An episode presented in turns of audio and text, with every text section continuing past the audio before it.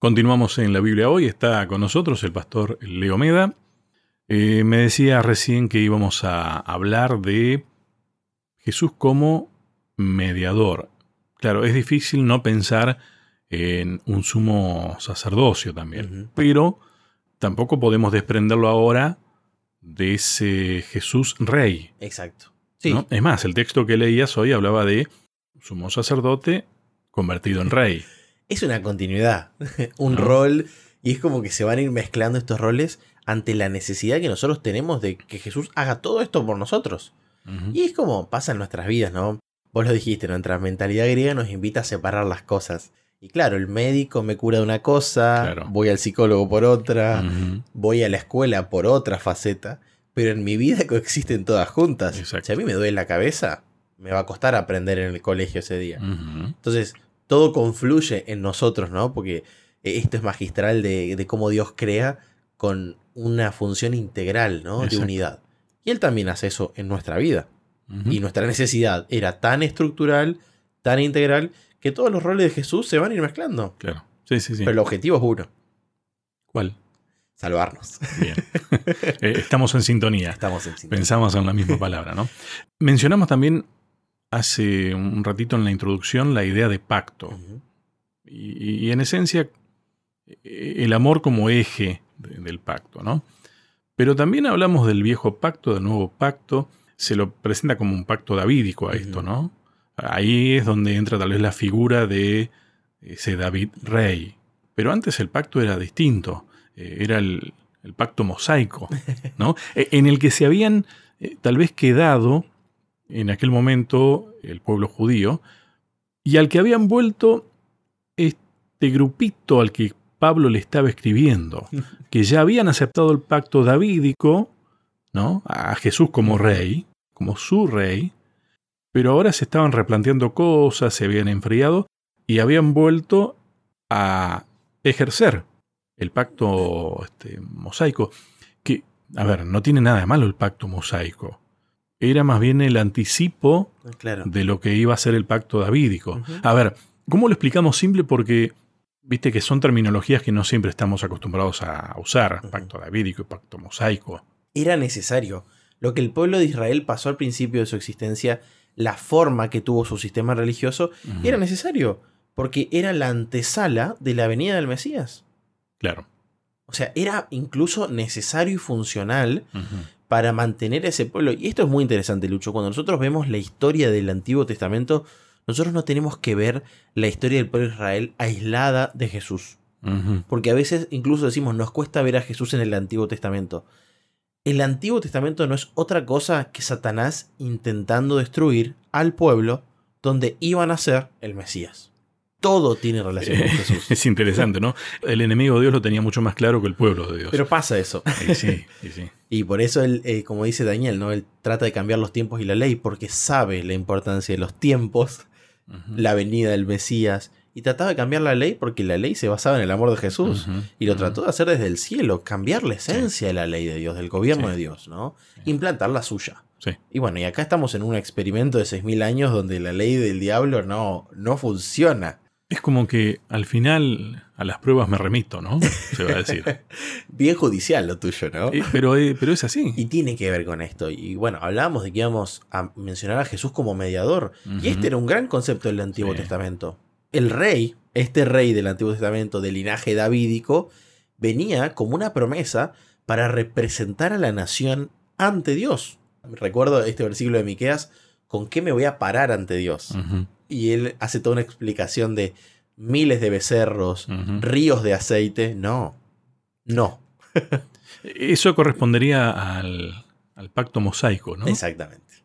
Que fue una etapa necesaria. Exacto. porque era, era Buena palabra. Eh, una muestra de gran sacrificio en realidad, ¿no? Eh, a mí me gusta pensar el pacto mosaico como una escuela de aprendizaje. Ajá.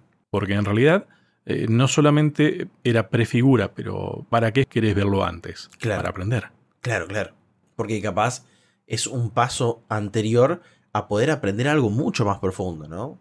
Y eso también es lindo, es como Dios nos permite a nosotros tener un desarrollo paulatino en el tiempo. Dios respeta tu capacidad de entendimiento. Exacto.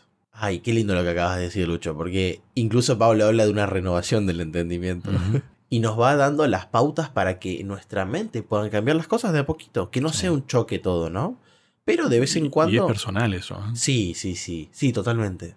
Y cada uno en su experiencia va a entender lo que estamos diciendo, ¿no? Yo creo que por eso nosotros no deberíamos chocar, porque si no caes con la idea de, no, tenés que llegar de esta manera para tal cosa. y si no llegas, no sos apto. sí, tal cual. Y ahí vienen los méritos de Jesús. Por eso es mediador. Porque hay dos partes que se tienen que acercar, ¿no? Y me remito a las pruebas, como dijiste vos, con la escalera que, vio Jacob, uniendo, ¿no es cierto?, el cielo y la tierra, y por ende creando un canal de comunicación necesario entre un mundo muy pequeño y un universo, universo celestial, ¿no? y, vos recordás qué es lo que subían y bajaban por ahí? Los ángeles, ¿no? Los instrumentos de Dios para bendecir nuestras vidas. Y, de paso, creo que todos deberíamos estudiar un poquito más el rol de los ángeles. Ahí hay mucho para estudiar y para aprender. Pero sin dudas, Jesús comunicando nuestro mundo con su origen, con el origen celestial de nuestro mundo. Es maravilloso. Bueno, viste que muchas veces se habla del santuario real y el santuario celestial. Sí. En realidad, el real es el celestial. Eh, el de acá era figura. Tal cual. Sombra, dice Hebreos, ¿no? Es una sombra. Lucho, si el sol te proyecta una sombra, yo te voy a ver, pero probablemente me confunda tu sombra con la de algún otro, Podría ser. otro amigo. Sí. otra persona similar. Eh, capaz si nos conocemos mucho y el sol te da muy perfecto. Ese es Lucho. Ese es Lucho. Eh, pero probablemente me confunda. Las sombras son solo siluetas. Y Hebreos utiliza esa palabra, esta carta tiene ese término, ¿no? Que el santuario del primer pacto era una sombra del otro. Es decir, que los detalles se pueden llegar a perder en ese sistema. Ahora tenemos una reedición, donde están todos los detallecitos puestos en el lugar específico para que nosotros podamos entender este gran sistema de salvación. Y como vos dijiste que no fue improvisado. No, no, claro, claro. ¿Cómo podés improvisar esto, no? ¿Cómo podés dejar la vida de las personas a la improvisación? No.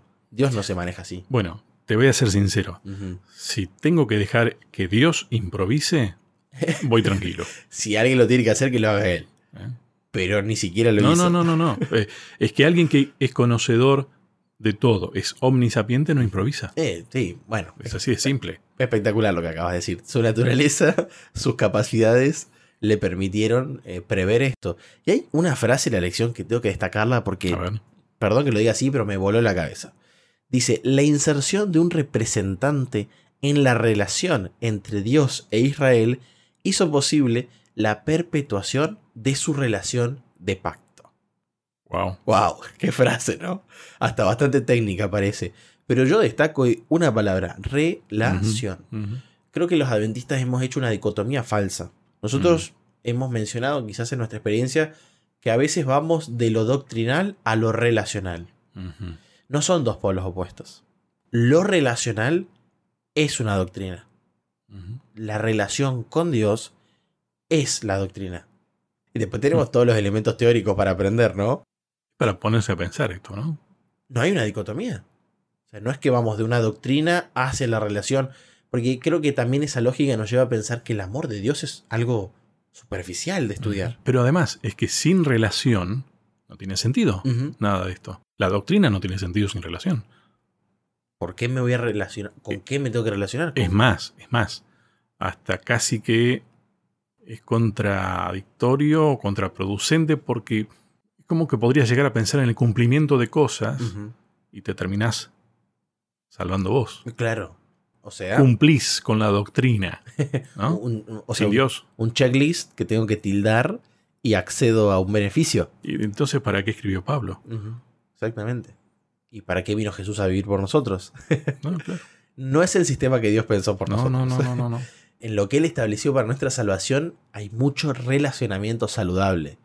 Y creo que eso es el santuario, fíjate. Pero es que nosotros somos los que no nos queremos relacionar. Ah, sí. Porque nuestra naturaleza ya nos indica que no. ¿eh? Nosotros no queremos. También hemos sufrido mucho, Lucho. Sí, sí, sí. Pero siempre ha sido Dios el que buscó al hombre. Sí, no es una justificación, porque no hay justificación pero creo que nuestra historia nos ha invitado a desconfiar del otro, a desconfiar del prójimo, a desconfiar de Dios, nuestra historia, no la historia del universo.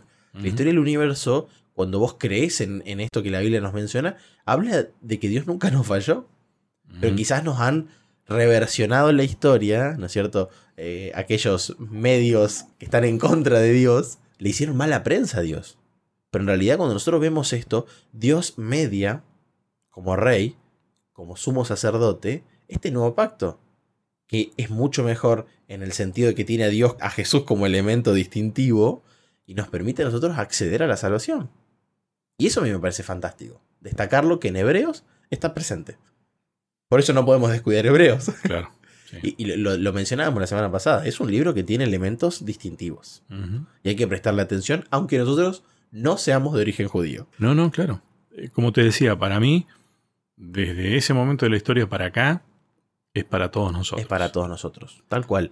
Y mm, quería mencionar una cosita más. A ver. Obviamente la mediación tiene que ver con el sacerdocio. Y eso es lo que establece Hebreos 5 al 7. Son dos capítulos enteros donde se destaca esta segunda función de Jesús como sumo sacerdote, ¿no? Y lo que tiene de espectacular es que dos funciones del sumo sacerdote eran enseñar y bendecir. Viste que el Antiguo Testamento dice que ellos, en Esdras, que ellos enseñaban y ponían sentido. Qué fantástico, ¿no? Entender que mi vida hoy como cristiano no es tan diferente al pueblo de Dios hace unos años atrás. Solo que hemos cambiado algunas formas, nada más. Sí. Bueno, después tal vez en el último bloque, nos queda solamente un bloque. Te voy a pedir que me hables un poco de lo que significa el hecho de que somos sacerdotes también. Ok. Linaje escogido, real sacerdocio. Pueblo santo. ¿No? Porque ahí entonces, si no lo entendemos bien, podríamos estar en conflicto con que, bueno, ¿para qué quisiéramos entonces una figura como el sacerdote que tenemos? Qué buena pregunta. Y tenemos que aprenderlo bien. Estamos para eso en realidad, ¿no? bien, eh, la última pausa. Ya continuamos.